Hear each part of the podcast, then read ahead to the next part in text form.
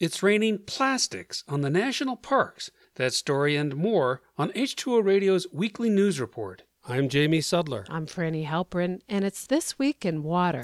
Conservationists are warning that the COVID 19 pandemic will create a massive increase in pollution in oceans that are already facing a glut of plastic waste. The French nonprofit Operation Clean Sea warns that we may soon have more discarded face masks in the ocean than jellyfish. Divers from the organization told The Guardian that they had found dozens of gloves, masks, and bottles of hand sanitizer in the Mediterranean, along with the usual cups and aluminum cans. That's not an enormous quantity of COVID 19 waste, but it portends seas full of discarded personal protective equipment. The nonprofit says that plastic masks have a lifespan of 450 years, representing an ecological time bomb. PPE pollution presents challenges for marine life.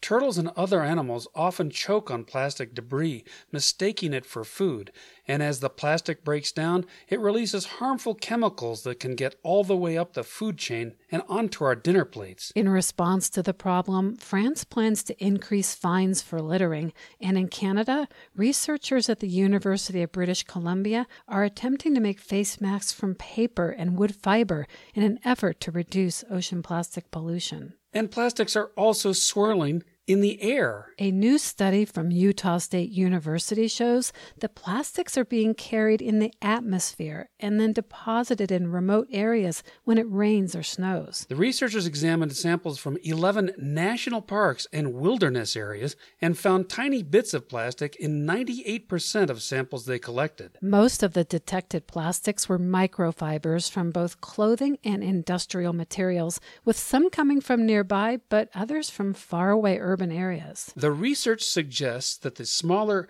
lighter particles had been carried extremely long distances on currents high in the atmosphere and had become part of the cycles of global dust transport. The lead scientist told the New York Times that finding so much plastic in supposedly pristine areas means we're breathing it too.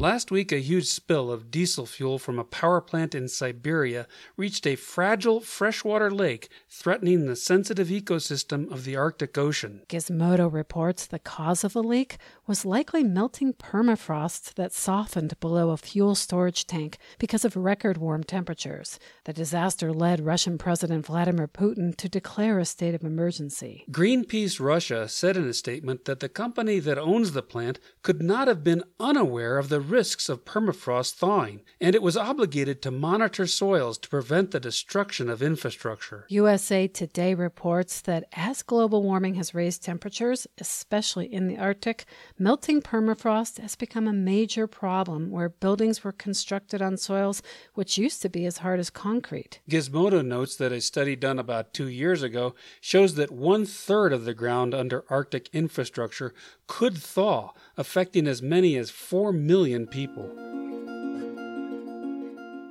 Coal mines in the UK may be a new source of energy, but not from burning fossil fuels. A new project seeks to use water in abandoned mine shafts to heat homes. Water in mines is heated by the Earth's crust.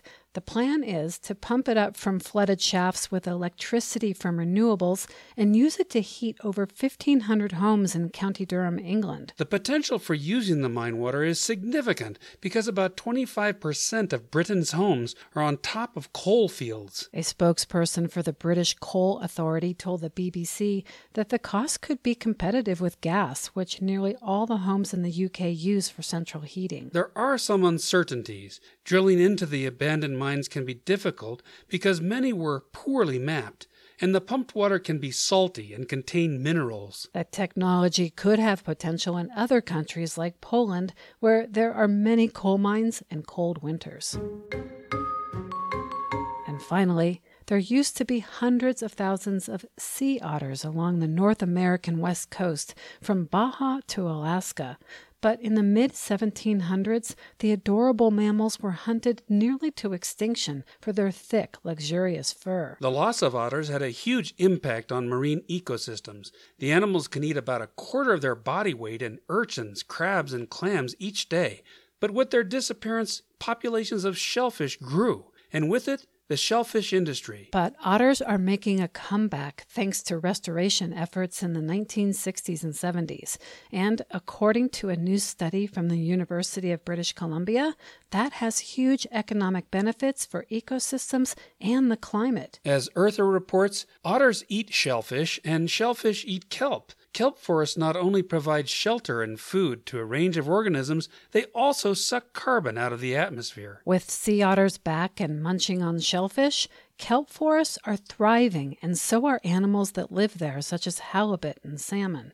The authors found that when otters were present, coastal ecosystems were nearly 40% more productive. Plus, sea otters are playful and cute, so tourists flock to see them. Taken together, the return of the otters provides a boost to commercial fisheries, carbon sequestration, and tourism, which far outweighs the lost revenue from shellfish harvesting. Not everyone is happy, however. First Nations communities have relied on shellfish for their livelihood, and as Science News explains, many indigenous communities, some of which are far from grocery stores, can't easily shift to another source of food or business. And the authors acknowledge that any reintroduction program needs to be designed to be more equitable and help communities find alternative opportunities for revenue. That's it for This Week in Water. We'll see you next time.